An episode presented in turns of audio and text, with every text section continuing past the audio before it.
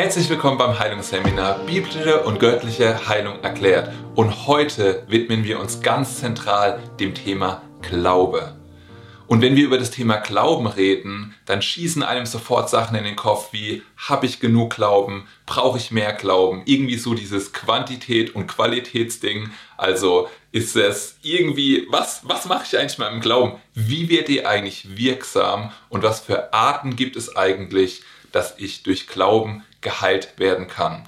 Und tatsächlich ist es so, dass wir Heilung nur erleben können mit Glauben. Und deswegen werden wir uns diesen Bereich des Glaubens und wie er in Bezug zu uns steht und was Jesus darüber sagt, hier und jetzt heute in diesem Seminarteil anschauen. Und wenn wir darüber reden, dass wir durch Glauben geheilt werden können, dann gibt es drei Arten von Glauben. Nämlich erstens den Glauben für mich selber, den ich aufbringe. Als wir über die drei Wege geheilt zu werden geredet haben, haben wir gesagt, wenn du für dich selbst glaubst, dann gibt es zwei Möglichkeiten. Entweder das Wort Gottes macht dich einfach frei, weil das Wort Gottes gut ist und verändernd ist, oder du betest für dich selbst, du wendest die Vollmacht und die Autorität an, die jeder Gläubige hat, und du betest und sprichst und befiehlst selber deinem Körper gesund zu sein das vereinen wir sozusagen in dieses, du hast Glauben für dich selbst. Und dann können wir aber auch noch von einem Dritten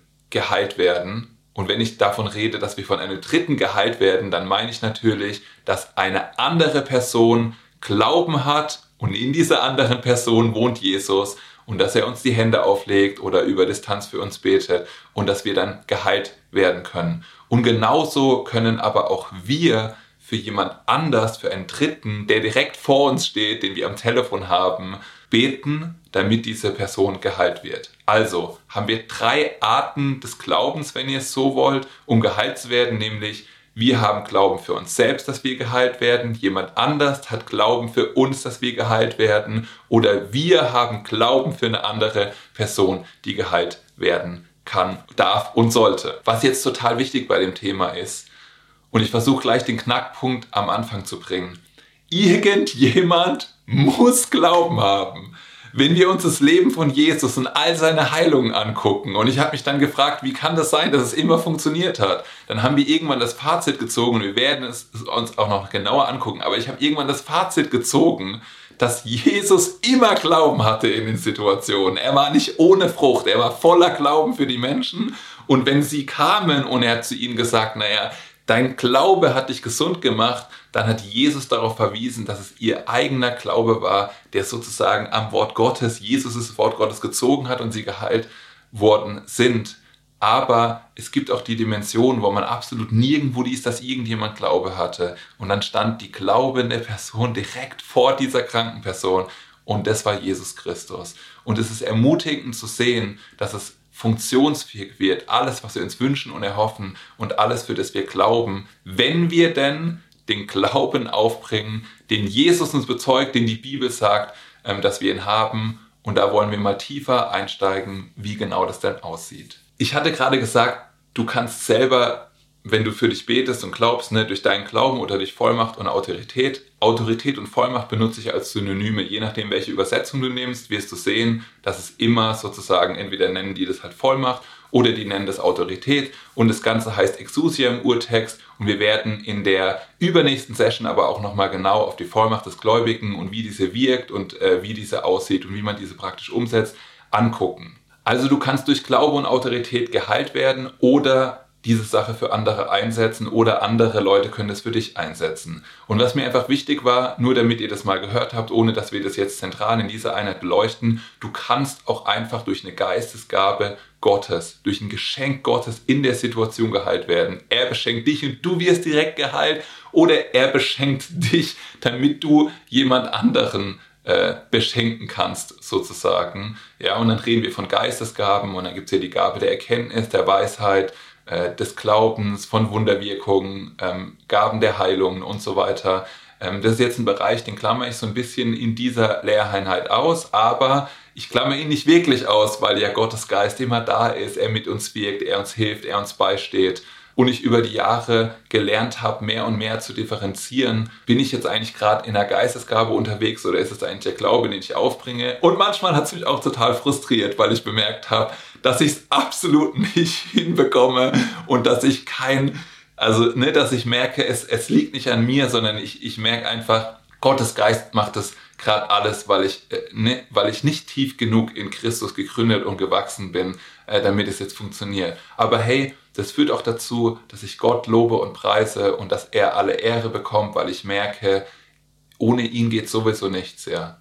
Sowohl an der einen Seite als an der anderen Seite. Deswegen denkt immer daran, alles fließt aus eurer Beziehung zu Gott. Ne? Ihr erinnert euch an den Weinstock und die Rebe. Ihr erinnert euch an Psalm, ja, dass wir Bäume gepflanzt sind an einem Wasserbach, an Wasserbächen, ja. Und das ein Bild für den Heiligen Geist ist, unsere Wurzeln da reinragen sollen, damit wir alle Zeit gefüllt sind mit seiner Liebe, mit seiner Gnade, mit seiner, mit seiner Perspektive und mit dem, wie er die Dinge sieht. Und da wir über das Thema jemand muss Glaube haben reden, lass uns doch ganz kurz definieren, was ist denn eigentlich Glaube? Was sagt die Bibel denn, was Glaube ist? Und dafür gucken wir in Hebräer 11.1 und ich lese aus der Schlachterübersetzung und die Schlachterübersetzung, wenn ihr Fußnoten in der Schlachterübersetzung habt, dann könnt ihr auch die Vielfalt dessen, wie die Schlachterübersetzung versucht, Glaube und den Vers in Hebräer 11.1 auszudrücken, selber nochmal nachlesen. Ich werde es so ein bisschen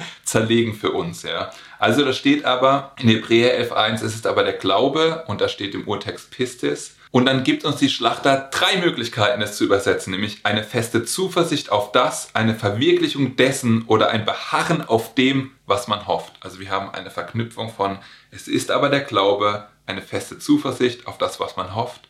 Es ist aber der Glaube eine Verwirklichung dessen, was man hofft. Und es ist aber der Glaube ein Beharren auf dem, was man hofft. Und dann der zweite Teil und ein Nichtzweifeln an dem, eine Überzeugung von Tatsachen, die man nicht sieht. Und es finde ich hochinteressant, darüber nachzudenken, wie es schwierig ist, irgendwie das genau auf den Punkt zu bringen, ähm, was hier steht. Ja? Eine feste Zuversicht, eine Verwirklichung dessen, ein Beharren auf dem, was man hofft. Und wir haben aber hier einen Zusammenhang zwischen Glaube und Hoffnung. Wenn der Vers anfängt mit Es ist aber der Glaube, dann signalisiert uns das schon, das ist hier, das ist im Hier und Jetzt. Das ist nicht gestern und es ist nicht morgen. Der Glaube ist immer im Hier und Jetzt. Was bedeutet diese Facette? Diese Facette bedeutet, dass wenn du betest, dann empfängst du in diesem Moment, wo du gebetet hast. Siehst du das in dem Moment, wo du gebetet hast? Das wäre schön, wenn es immer so wäre und wir versuchen oder glauben oder setzen unseren Hunger und äh, unseren Eifer Gottes und das, was wir sehen wollen, ja, das beten wir und das erwarten wir im Hier und Jetzt. Aber es kann auch sein, dass wir es morgen sehen oder übermorgen oder in einer Woche, dass wir das von dem geistlichen Bereich auf die Erde ziehen und im Hier und Jetzt empfangen. Das geschieht im Gebet des Glaubens jetzt. Hier und jetzt. Es ist aber der Glaube. Nicht es war der Glaube und nicht es wird der Glaube sein. Ich glaube daran, dass Gott mich in einer Woche heilt. Möglich, allerdings keine Glaubensaussage, weil wenn du glaubst, dass Gott dich in einer Woche heilt, würdest du jetzt und heute und hier deine Heilung empfangen, dass du gesundet bist in einer Woche. Versteht ihr den Punkt? Das ist ganz wichtig. Es ist aber der Glaube. Der Glaube trifft Aussagen, die jetzt sind selbst wenn das Sichtbare mit dem, was wir glauben, noch nicht übereinstimmt, nehmen wir im Besitz, was wir sehen wollen. Es ist aber der Glaube, eine feste Zuversicht auf das, was wir hoffen, eine Verwirklichung dessen, was wir hoffen, ein Beharren auf dem, was wir hoffen. Und dann sehen wir, dass es, eine, dass es wie eine Symbiose ist aus der Glaube und die Hoffnung, die sind irgendwie so zusammengepackt. Biblische Hoffnung ist wie ein Bild in der Zukunft, wie die Verheißung Gottes in der Zukunft, das uns Mut schöpfen lässt und Kraft schöpfen lässt und wir wissen, Gott ist gut und alles wird gut. Und deswegen ist Hoffnung ein Glaubensbefähiger und Hoffnung ist sehr, sehr wichtig. Hoffnung ist wichtig deswegen, weil wenn ihr euch eine Heizung vorstellt, ist der Heizkörper die Hoffnung Und das Thermostat, das hier auftritt, das euer Glaube, ja. Und wenn kein Heizkörper vorhanden ist, dann braucht ihr auch nicht besonders viel aufzudrehen. Deswegen, ja, es ist total wichtig, ermutiger zu sein, Menschen zu ermutigen, bei denen es gerade nicht rund läuft, Menschen zu ermutigen, die gerade krank sind, Menschen zu ermutigen, weil Jesus Christus sie liebt und für sie gestorben ist und mehr für sie bereitet hat. Ihr erinnert euch an die letzte Einheit, es wird immer nur aufwärts mit euch gehen, aber nicht abwärts. Und das ist mein Herz. Und ich glaube, das ist auch Jesu Herz, als er voller Erbarmen Kranke gesehen hat. Und glaube, ich glaube deswegen, dass es zentral und wichtig ist. Ja, wir schöpfen Hoffnung. Wir sehen Hoffnung in diese Menschen, die gerade verzweifelt, niedergeschlagen sind, denen es nicht gut geht. Wir geben ihnen eine helfende Hand der Hoffnung. Und den Glauben, den wir dann einsetzen, dieser Person, der Glauben der Person, die Heilung braucht, die, unseren Glauben, ja, das ist das, was sozusagen dann die Hoffnung ins Hier und Jetzt zieht. Kannst du dir vorstellen, wenn du jetzt nicht laufen kannst, dass du wieder Berge steigst, dass du wieder Fahrrad fährst, dass du wieder Sachen tust, die du eigentlich nicht tun kannst. Sich diese Sachen vor dem inneren Auge auszumalen, so lange, bis sie eine Realität in unserem Kopf werden. Das bedeutet, biblische Hoffnung in unser Herz zu pflanzen. Alles, was der Glaube macht, ist einfach nur noch diesen kraftvollen Hoffnungsschimmer in uns rauszubringen, damit sich vor unserem Auge manifestiert. Und deswegen hat äh, E.W. Kenyon mal gesagt, Hoffnung ist der größte Feind des Glaubens. Und dann denkst du halt so, aber du hast doch gerade gesagt, dass Hoffnung total wichtig ist. Hoffnung ist total wichtig. Genauso wie ich es gerade gesagt habe. Aber Hoffnung kann auch der Feind des Glaubens sein, wenn es immer nur in der Zukunft bleibt. Irgendwann werde ich wieder. Irgendwann wird Gott. Wenn Gottes Timing da ist, dann wird es irgendwann passieren. Und das sind Mindsets, die funktionieren nicht. Es ist schön, Hoffnung zu haben. Aber wann hast du den Glauben, dass es hier und jetzt passiert? Dass es hier und jetzt eine Realität ist? Dass Gott es hier und jetzt mit dir machen möchte? Und es ist sein Wille. Sein Wille ist hier und jetzt. Gott ist im Hier und Jetzt mit dir. Und deswegen pampern wir sozusagen die Hoffnung. Also äh, ne, wir lassen sie wachsen, wir nähern sie, wir sehen da rein. Aber dann benutzen wir auch Glaube und Autorität, damit die Sachen im Hier und Jetzt erscheinen. Dann steht da noch eine Überzeugung von Tatsachen, die man nicht sieht. Hey, denk mal kurz drüber nach. Der Glaube ist eine Überzeugung von Tatsachen, die man nicht sieht. Es geht nicht um fühlen, schmecken, riechen, irgendwie die Sachen wahrnehmen. Es geht darum, was du glaubst, was wahr ist. Und wir wissen nur, was wir glauben, was wahr ist, wenn wir in die Bibel reingucken, weil das ist Gottes Wort, das ist die Wahrheit, die Gott uns übermittelt hat. Und das ist das, worum es im Zentralen geht. In Hebräer 11.3 lesen wir, durch Glauben verstehen wir, dass die Welten durch Gottes Wort bereitet worden sind, sodass die Dinge, die man sieht, nicht aus Sichtbarem entstanden sind. Die Dinge, die man sieht, nicht aus Sichtbarem entstanden sind. Das ist spannend, richtig? Alles, was du siehst, ist nicht aus Sichtbarem entstanden. Alles, was du siehst, ist aus Gottes Glauben, den er in Existenz gesprochen hat, entstanden. Hey, bist du sein Kind? Bist du sein Erbe? Bist du eine neue Schöpfung? Bist du neu geworden? Dann bist du DNA von seiner DNA und Wesen von seinem Wesen. Was bedeutet das? Das bedeutet, du sprichst die Existenz, die du sehen möchtest. Du sprichst, wie Gott gesprochen hat. Und wenn deine Worte mit Glauben gefüllt sind, wird Gott sie mit Geist unterstützen, damit genau diese Sachen zum Vorschein kommen hey, deine Worte verbinden sich mit Glauben und Gott gibt seinen Geist dazu und dann werden die Dinge so, wie es im Himmel ist, auch auf Erden. Und das ist Gottes absoluter Wunsch. Er verzehrt sich danach, dass wir diese Dinge erleben. Er verzehrt sich danach, ja. Wie heißt es, dass er uns gibt, die Verheißungen Realität in unser Leben werden und unsere Freude vollkommen und überfließen wird. Hey, wenn wir hier eine Party feiern, weil der geheilt worden ist und der errettet worden ist und weil das Reich Gottes wächst und weil die Gemeinde wächst und weil mehr Liebe, mehr Ermutigung da sind, weil wir seine Gnade vor unseren Augen sehen, weil wir staunen über seine Größe. Das ist sein Wille.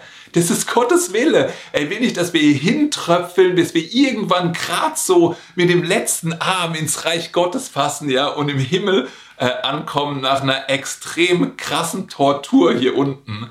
Ja, und ich sage nicht damit, dass es nicht dazugehört zum Glaubensleben, dass wir Verfolgung erleiden, dass, äh, ne, dass Steine in unserem Weg sind und so weiter. Die Bibel sagt, wir werden diese Dinge haben. Ich diskutiere die nicht weg. Darum geht's nicht. Aber es geht um Gottes Herz, was für Verheißungen er uns vorbereitet hat und dass wir sie hier und jetzt erleben können und dass wir das in der Apostelgeschichte im Neuen Testament sehen, wie die Menschen mit Gott gewandelt sind. Und ja, es gab bei Paulus Höhen und Tiefen und er hat trotzdem gesagt, ich kam nicht in weisen Reden zu euch, sondern in der Erzeugung der Kraft und der Wahrheit. Das heißt, seht hier, was ich mache und das mache ich nicht aus mir heraus, sondern weil Jesus Christus zu Rechten Gottes sitzt und weil derselbe in mir lebt und mich neu und lebendig gemacht hat. Amen. Es ist also nicht ein Rufen von nichts, damit es im physischen existiert. Es ist ein Rufen von geistlich existenten Realitäten, damit das geistlich Vorhandene im physischen sichtbar wird. Ich wiederhole es nochmal. Es ist nicht ein Rufen von nichts, damit es im physischen existiert. Es ist ein Rufen von geistlich existenten Realitäten, damit das geistlich Vorhandene im physischen sichtbar wird. Und ich habe mal ein Zitat gelesen von jemandem, den ich gar nicht kenne, aber ich lese euch das Zitat vor, weil ich es einfach total mochte. Und Peter äh, Kuschmick hat mal gesagt, Hoffnung ist die Fähigkeit, die Musik der Zukunft zu hören. Glaube ist der Mut, in der Gegenwart danach zu tanzen. Hoffnung ist die Fähigkeit, die Musik der Zukunft zu hören. Glaube ist der Mut, in der Gegenwart danach zu tanzen. Und ich glaube, das bringt es auf eine andere Art und Weise genau zum Ausdruck, ja, dass dass die in die Zukunft gerichtete Hoffnung, die wir wahrnehmen, die wir hören, die uns auferbaut, die uns ermutigt, dazu führt, dass wir unsere Reaktion darauf und das, was wir sehen möchten, unseren Glauben auf das Hier und Jetzt fokussieren. Jetzt ist das, was Gott hier machen will. Heute ist der Tag des Herrn, den er vorbereitet hat, für dich und für mich, damit wir in seinen vorgefertigten vorher bestimmten Werken des Glaubens wandeln dürfen und äh, die Abenteuer mit ihm erleben, äh, die ihn freuen und äh, in denen wir einfach näher an sein Herz, an seinen Puls und, und an Gott selbst heranwachsen, um zu sehen, oh wow, atemberaubend, er ist viel größer, besser, wunderbarer, als ich gedacht habe, dass er ist. Und im Nachfolgenden würde ich gerne mit euch zwei Bibelstellen mit Jesus durchgehen. Und in den zwei Bibelstellen wird immer gesagt, dass Jesus zu jemand anders sagt, du hast großen Glauben. Und das ist doch interessant, oder? Großen Glauben? Wollt ihr nicht auch großen Glauben haben? Und deswegen lesen wir uns die beiden Stellen durch. Und für mich sind es sozusagen gemäß den Übersetzungen, die wir ja gerade gesehen haben, ist es, äh, ist es eine eine feste Zuversicht, die wir einmal sehen in der ersten Geschichte und ein Beharren auf dem, was man hofft. Damit das, was die Bibel sagt über den Glauben, für uns lebendiger und klarer wird und wir das auch mit Beispielen und mit, mit Leben füllen kann, schauen wir uns diese beiden Bibelstellen an. Und die erste Bibelstelle ist in Matthäus 8 und die fängt ab Vers 5 an und geht bis Vers 13 und wir reden von dem Hauptmann aus Kapernaum. Und es ist für mich ein Beispiel für eine feste Zuversicht auf das, was man hofft. Also lass uns mal lesen, wie der Hauptmann zu Jesus gekommen ist und was er gesagt hat und was es bewirkt hat und was Jesus ihm zugesprochen hat. Und als Jesus aber nach Kapernaum kam, trat ein Hauptmann zu ihm, bat ihn und sprach, Herr, mein Knecht liegt daheim gelähmt da nieder und ist furchtbar geplagt. Ihr merkt, er kommt für eine dritte Person, ja. Und Jesus spricht zu ihm, ich will kommen und ihn heilen. Der Hauptmann antwortete und sprach, Herr, ich bin nicht wert, dass du unter mein Dach kommst, sondern sprich nur ein Wort, so wird mein Knecht gesund werden. Und ich finde das faszinierend. Das seht ihr die Demut von dem Hauptmann. Das war jemand, der über 100 plus Soldaten gesetzt ist, Der gehörte zu den, der Führungsriege des Landes, die waren besetzt. Er war der Chef. Und er kommt zu Jesus und er demütigt sich für seinen Knecht unter Jesus, unter den, den du eigentlich unterdrückst und unter den du eigentlich Macht hast. Ja. Er demütigt sich darunter, ich bin es nicht wert. Ja. Und ich glaube, demütig vor Gott zu kommen, ist immer eine gute Idee. Und dann sagt er, sondern sprich nur ein Wort, so wird mein Knecht gesund. Und wenig später nach der Geschichte in Matthäus 8,16 steht, und er trieb die Geister aus durch ein Wort. Ja. Jesus hat durch ein Wort, das er gesprochen hat, geheilt, befreit, gesund gemacht. Ja. Und ich glaube, ich glaube, der Hauptmann hatte das gehört. Und er hat gemäß Römer 10, ja, Glaube kommt durch das Hören des Wortes Gottes. Römer 10, 17. Ich glaube, er hatte Glauben empfangen in seinem Herzen ich glaube, wenn ich zu Jesus gehe, dann funktioniert es. Es wird funktionieren. Ich, ich höre das überall. Und es ist total gut. Ein Umfeld entsteht, das Glaube hervorbringt und Glaube nährt. Und dann kommt die Erkenntnis von ihm. Denn auch ich bin ein Mensch, der unter Vorgesetzten steht und habe Kriegsknechte unter mir und wenn ich zu diesem sage, geh hin, so geht er, und zu einem anderen, komm her, so kommt er, und zu meinem Knecht, tu das, so tut er es. Und das ist tatsächlich ein, ich nehme die weltliche Vollmacht und Autorität und ich übertrage sie auf die geistliche Vollmacht und Autorität. Und das würde ich gerne mal ganz kurz mit euch malen, damit wir uns nochmal verdeutlicht und verbildlicht haben. Der Hauptmann kommt und sagt, auch ich bin ein Hauptmann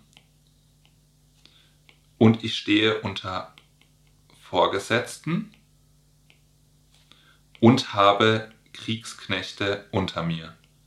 Das bedeutet, er hat verstanden, ich habe einen Chef, ich bin ein Chef und wenn ich zu denen hier unten sage, geh hin, tu das, mach das, dann wird es sofort umgesetzt. Und jetzt lass uns doch mal ganz kurz angucken, wie sieht das denn bei Jesus aus? Der Chef von Jesus ist Gott, dann haben wir hier Jesus. Und wenn ihr es so wollt, ist dieser Bereich, macht den mal kurz blau, dieser Bereich sind himmlische Realitäten auf eine gewisse Art und Weise, ja, wenn wir uns die Beziehung zwischen Gott und Jesus angucken und so weiter. Und dann wissen wir, all diese Sachen, die sind unter, die sind unter Jesu Füßen, ja. Also der Bereich hier, den könnte man einfach auch den sichtbaren Bereich nennen.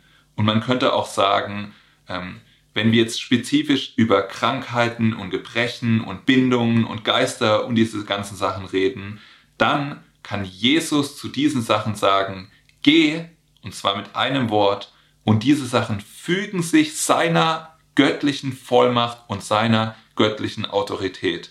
Und ich denke, das ist genau die Erkenntnis, die dieser Hauptmann hatte.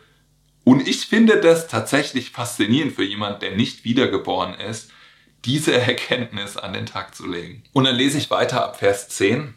Als Jesus das hörte, verwunderte er sich und sprach zu denen, die nachfolgten, wahrlich, ich sage euch, einen so großen Glauben habe ich in Israel nicht gefunden. Also du musst nicht kommen, du kannst auf Distanz machen, du sprichst nur ein Wort, dann ist die Sache erledigt. Ja? Das heißt, der, die Reinstform unseres Glaubens an das eine Wort ist das, was Jesus hier ehrt.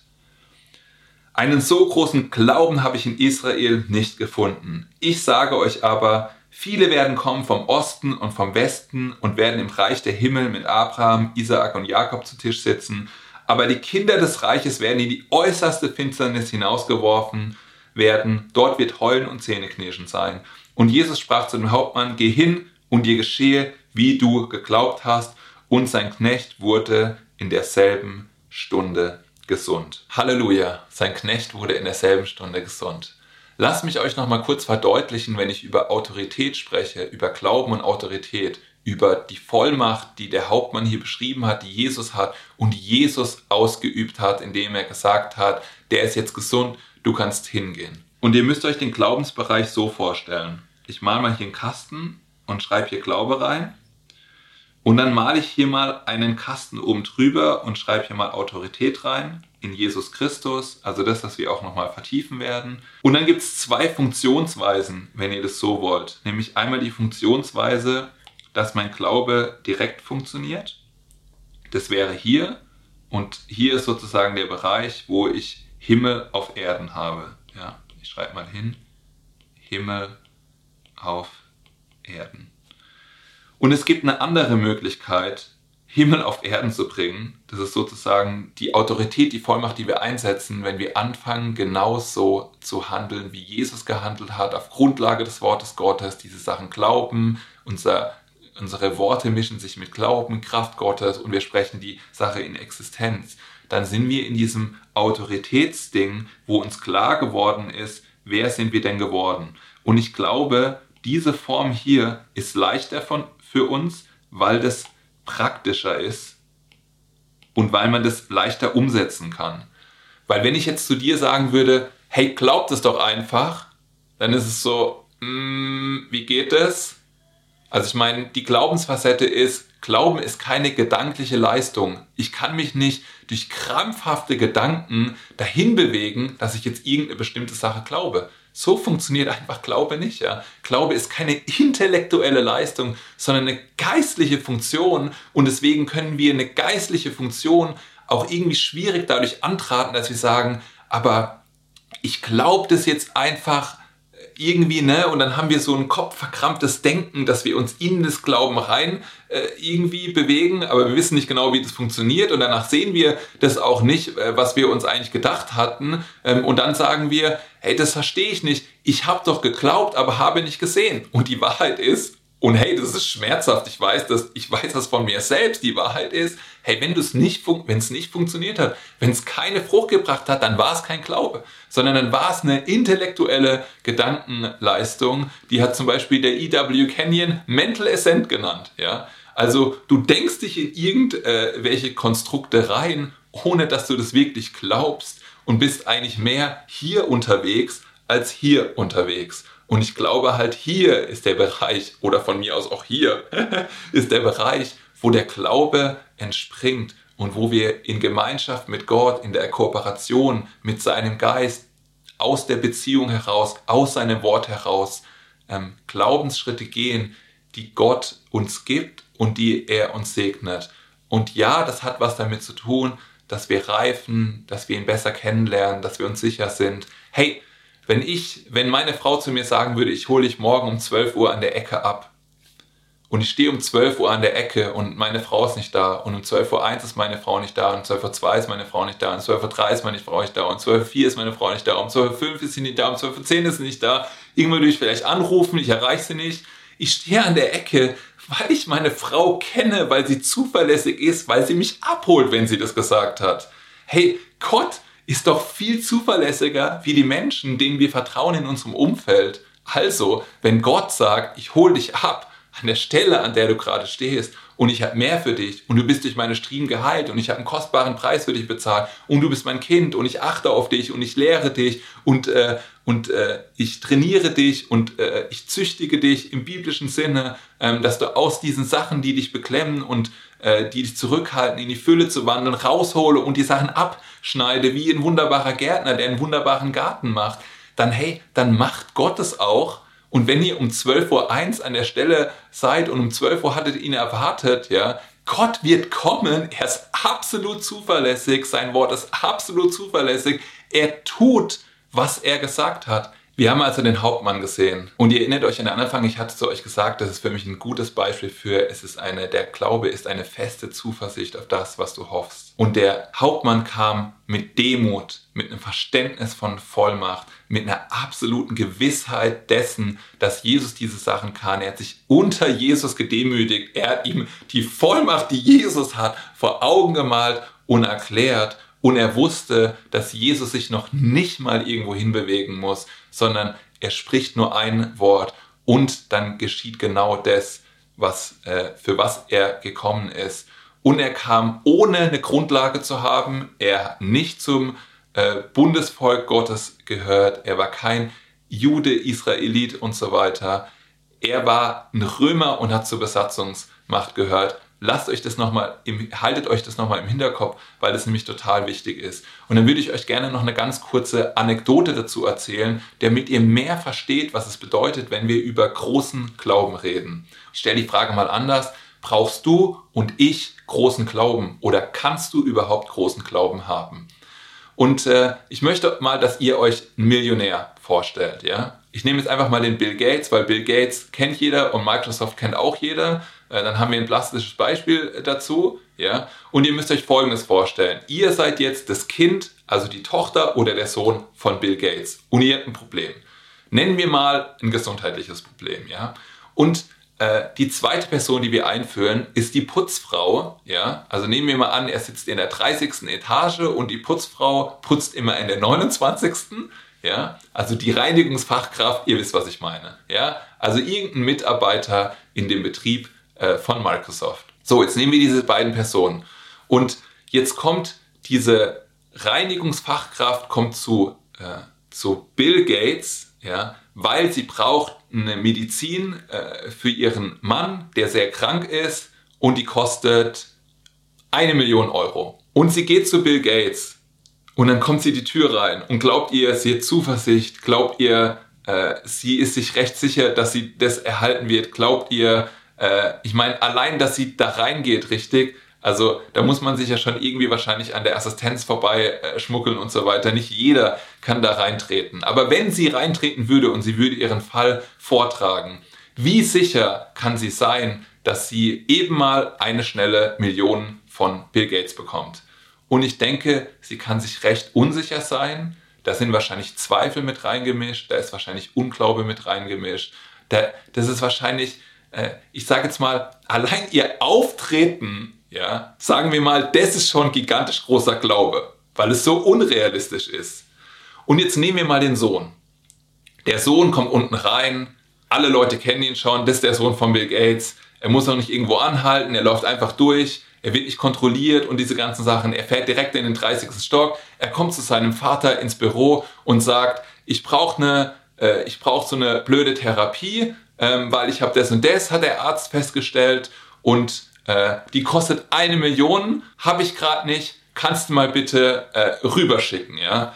Und ich gehe davon aus, dass dieses Thema wahrscheinlich innerhalb von 60 Sekunden geklärt ist, richtig? Weil das ist sein Sohn, der kommt zu ihm, eine Million ist nichts für ihn, sein Sohn ist ihm total wichtig. Und jetzt lass uns mal kurz überlegen, wie viel Glauben braucht der Sohn, um zu ihm zu kommen, um zu seinem Vater zu kommen, um und ihn um was Großes zu bitten. Der braucht kaum irgendwelchen Glaube, richtig? Versteht ihr, warum ich euch das sage? Wir haben einmal den Hauptmann, der sozusagen das Bild für diese, äh, für diese Person ist, die bei Bill Gates arbeitet, die keine Grundlage, die kein Recht hat, ne? nicht Bundesvolk, äh, nicht zu Gottes Volk gehörig, nichts verheißen, nichts verheißen.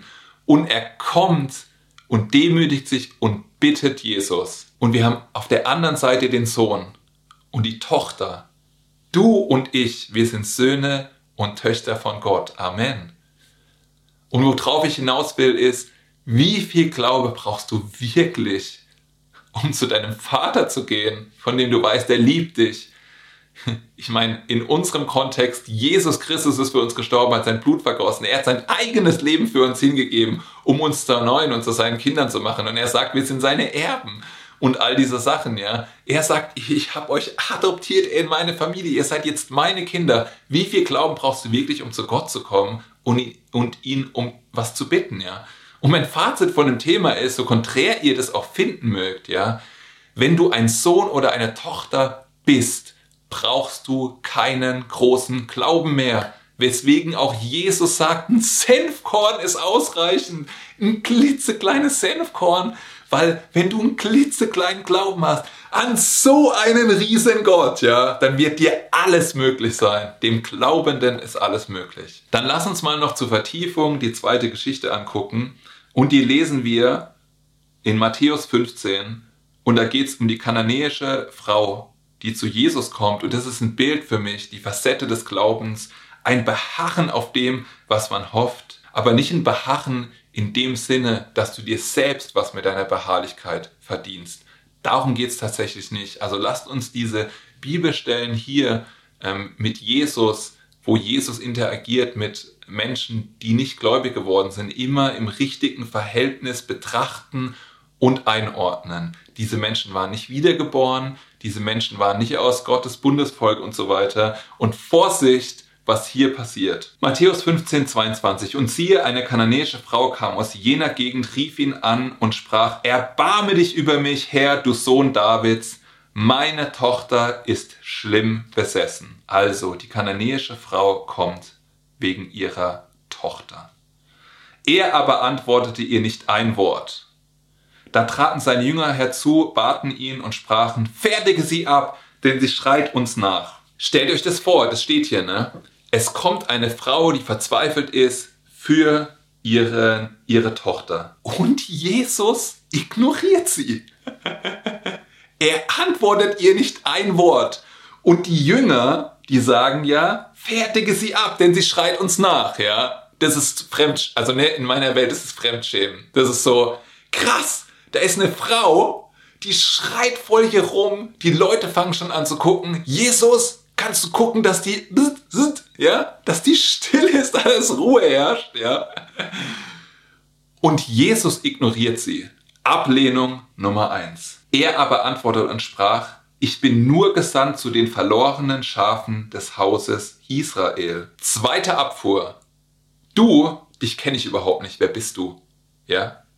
Ich, für dich bin ich nicht da. Geh einfach wieder. Da kam sie Sie ist beharrlich, merkt ihr es, ne? Ablehnung Nummer eins, nicht geantwortet, Ablehnung Nummer zwei, du gehörst überhaupt nicht zu mir, was willst du überhaupt, du hast kein Anrecht und so weiter. Und ich denke, das hatte auch was damit zu tun, dass sie kommt, erbarme dich über mich her, du Sohn Davids, ja. Das war eine Ansprache, die einfach nicht zu ihrem Stand gepasst hat. Er aber antwortete und sprach, es ist nicht recht, dass man das Brot der Kinder nimmt und es den Hunden vorwirft. Halte mal kurz in der Ablehnung Nummer drei. Bam, oder? Also ich weiß nicht, werdet ihr noch am Start? Ja. Ich meine, zieht euch das mal rein.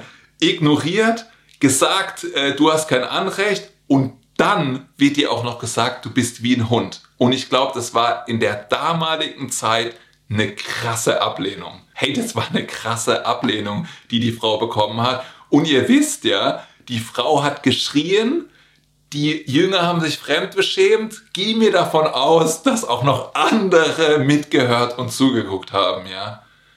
Aber wisst ihr, ich glaube, das war der Frau völlig egal. Und deswegen bleibt sie auch dran. Und Vorsicht, was ihre demütige Antwort ist. Ihr erinnert euch an den Hauptmann, der demutig kam. Ihr seht hier die Frau, die demütig kommt. Sie aber sprach, ja Herr. Ne? Er hat sie erniedrigt, sie bleibt unten. Demütig. Ich muss mich nicht erheben. Er ist Herr.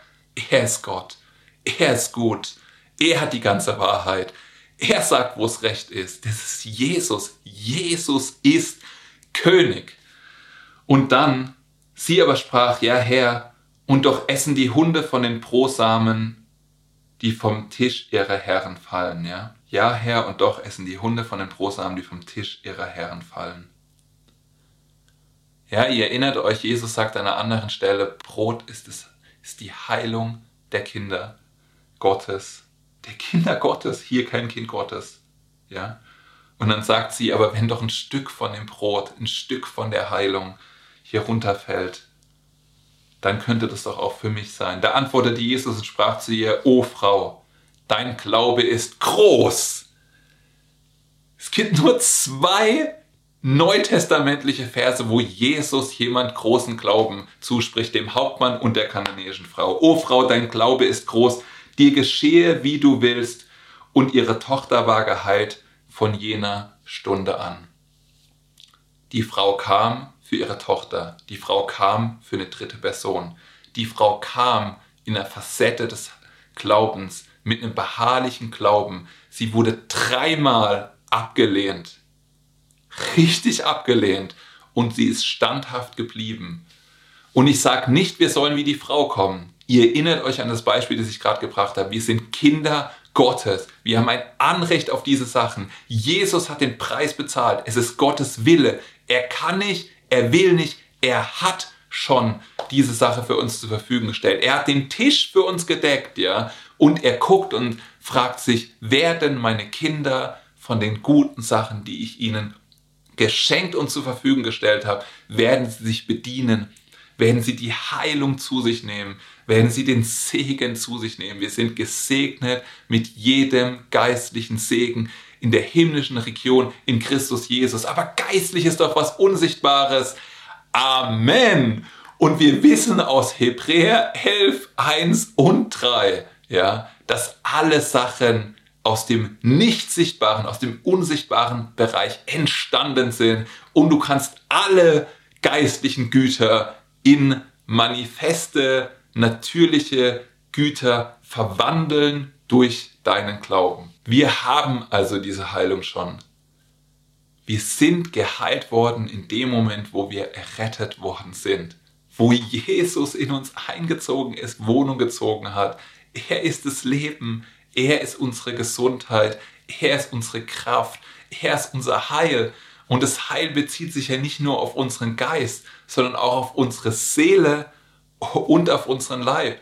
Und wenn Jesus in uns eingezogen ist und wir sind sein Tempel und wir sind seine Wohnung, ja, dann glaube ich, er ist sehr wohl fähig, alles in Besitz zu nehmen, was ihm gehört.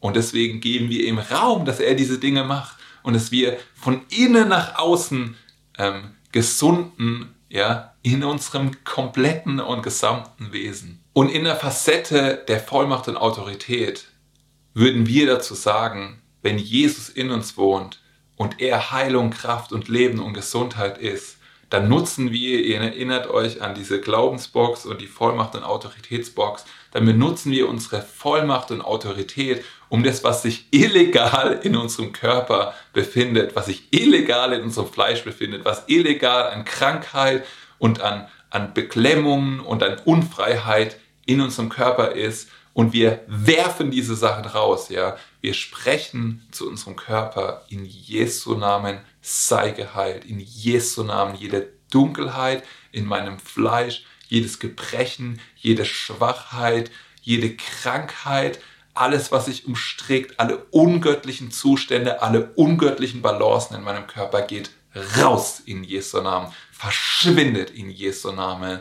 Und danke, dass ich geheilt und gesund bin. Danke, dass ich blühendes Leben bin. Danke für die Kraft, die jede einzelne Zelle äh, äh, durchspült. Danke für die Liebe in meinem äh, Körper.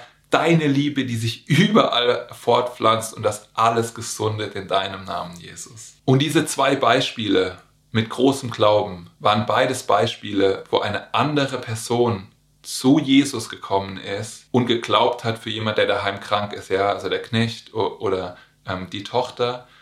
Und ihr seht, dass ungläubige Menschen zu Jesus gekommen sind, weil sie Glauben hatten oder in den Glaubensfacetten Gottes gewandelt sind, damit andere geheilt werden. Ergo, dann werden wir als Kinder Gottes doch Glauben haben können für die Person, die jetzt direkt vor uns steht, weil Jesus diese Person liebt, weil Jesus diese Person gesund machen will. Und deshalb legen wir Kranken die Hände auf und erwarten, dass durch die uns innewohnende Kraft, ja, die mehr zu tun vermag, als wir äh, denken oder verstehen können, ja, dass diese Menschen dadurch Gesundheit erfahren, dass Jesus in uns diese Person heilen und gesund machen kann, indem wir das tun, was die Bibel uns sagt. Nirgendwo im Neuen Testament werden Menschen dazu aufgefordert, Glauben zu haben. Entweder sie haben keinen Glauben, dann sollen sie wiedergeboren werden oder sie sind wiedergeboren und dann haben sie Glauben.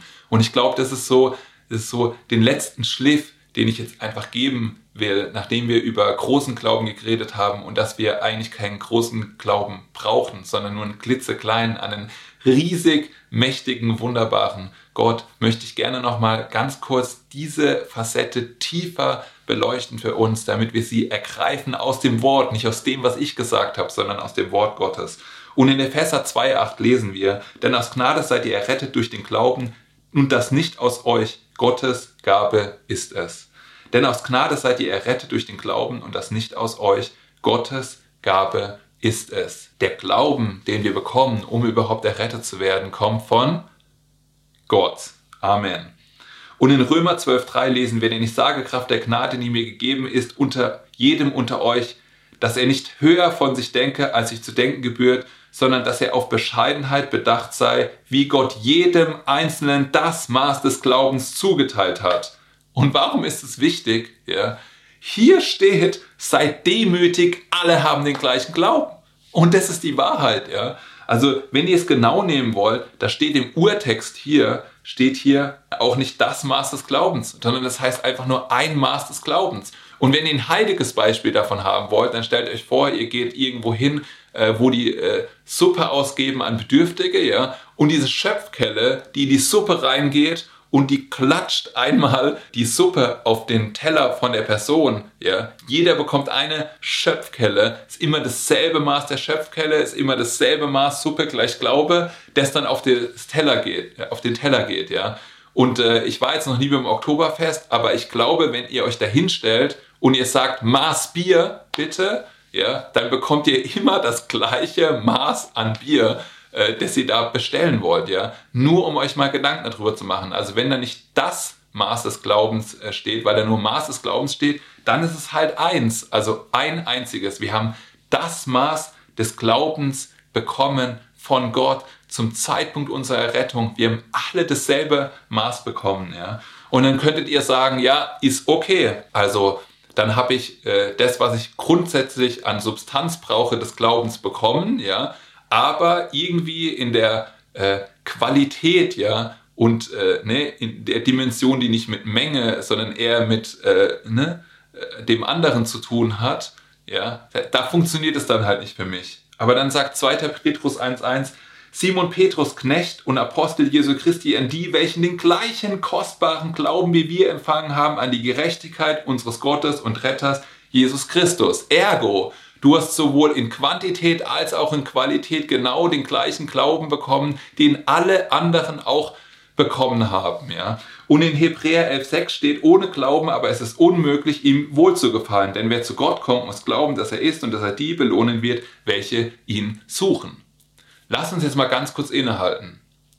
Wenn du Glaube brauchst, um Gott wohlzugefallen, und er macht keinen Unterschied zwischen seinen Kindern, und er sagt, Römer 2.11, es gibt kein Ansehen der Person vor Gott. Dann kann er faktisch nicht hingehen und sagen, du hast einen mega gigantisch großen Glauben, du hast einen großen Glauben, du hast einen starken Glauben, du hast eine brillante Glaubensfacette und du hast einen klitzekleinen Glauben und du hast einen Senfkorn und du hast die Hälfte von einem Senfkorn.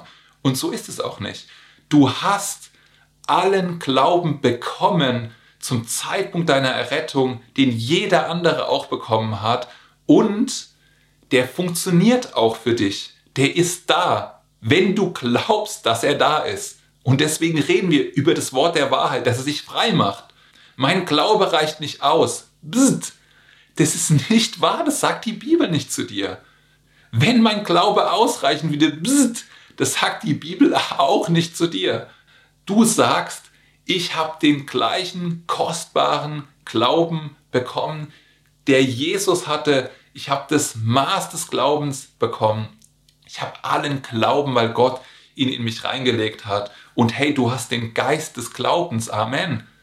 Oder glaubst du nur ein Drittel des Geistes in, ist in dich reingezogen? Ja? Ihr seht, auf was ich hinaus möchte. Ich möchte, dass ihr ein für alle Mal erkennt und versteht, Gott hat nichts zurückgehalten. Zum Zeitpunkt eurer Rettung hat er in euch das ganze Potenzial des Himmels gelegt. Und die Frage, die sich nur stellt, ist, wenn das Potenzial da ist, also ich versuche das nochmal anders zu verbildlichen, wenn wir in die vollkommene Größe Christi reinversetzt sind, wir sind zur Fülle gebracht in ihm, sagt Kolosser, aber wir sehen diese Fülle nicht in unserem Leben, dann sind es zwei Spannungsfelder. Das eine ist die geistliche Realität und das andere ist das, was wir in unserem Leben wahrnehmen. Und dann kommen wir wieder an den Punkt, wo es darum geht, dass wir in diese Sachen reinwachsen, die wir im physischen äh, sehen möchten und dass die geistlichen Realitäten nicht so da sind, wie wir uns das gerne wünschen und das, äh, das ist ne, das was ursacht in meinem Leben immer Wachstumsschmerzen. Und ich denke mir halt, das kann doch nicht sein. Und dann müssen wir halt verstehen, dass wir nur in diese Sachen im Hier und Jetzt reinwachsen, indem wir uns geistlichen Prinzipien bedienen. Und geistliche Prinzipien sind alle Sachen, die unseren Verstand erneuern. Deswegen haben wir über Erneuerung des Verstandes schon mehrmals gesprochen. Unseren Verstand erneuern durch geistliche Disziplinen. Was sind geistliche Disziplinen? Intime Zeit mit Gott, Danksagung, Gebet, Anbetung und all die ganzen anderen Facetten, Wort Gottes lesen und studieren und darüber meditieren und es, und es aussprechen und Glaubensschritte gehen. Ja? Und de, das hört man tatsächlich als Christ auch immer wieder, aber die Frage ist immer, wie macht man das denn eigentlich genau? Wie geht man eigentlich voran? Und hey, lasst doch mal euer Gebet sein, Gott, ich brauche den nächsten Schritt im Glauben. Ja? Führe mich in eine Situation, wo ich herausgefordert bin, dir zu glauben, dass ich weiter komme und Gott nimmt uns an die Hand. Und es ist ja nichts, äh, ne? also wo, von wo wollt ihr es empfangen? Außer von ihm, außer aus der Beziehung zu ihm, außer aus seinem Wort. Ja, das sind die Sachen, wo wir sozusagen anfangen und wir werden das aber auch noch praktisch vertiefen ähm, in den nächsten Einheiten. Und als nächstes gucken wir uns einfach mal an, was waren denn all diese Sachen, die wir jetzt gelernt haben hier, ja, damit wir es nochmal richtig auf den Punkt bringen, damit es uns nochmal klar vor Augen wird. Wir haben viele, viele wunderbare Goldnuggets aus dem Wort Gottes begraben. Welche waren das denn genau? Und danach in der Einheit gucken wir uns nochmal genauer an, was bedeutet es eigentlich, dass wir als Gläubige Vollmacht bekommen haben von Jesus und ob das eine delegierte oder eine geerbte Vollmacht ist, weil diese Facette allein macht auch schon wieder einen Riesenunterschied wie wir das annehmen, wie wir darin wandeln und was wir ähm, daraus tun. Macht's gut, ihr seid gesegnet.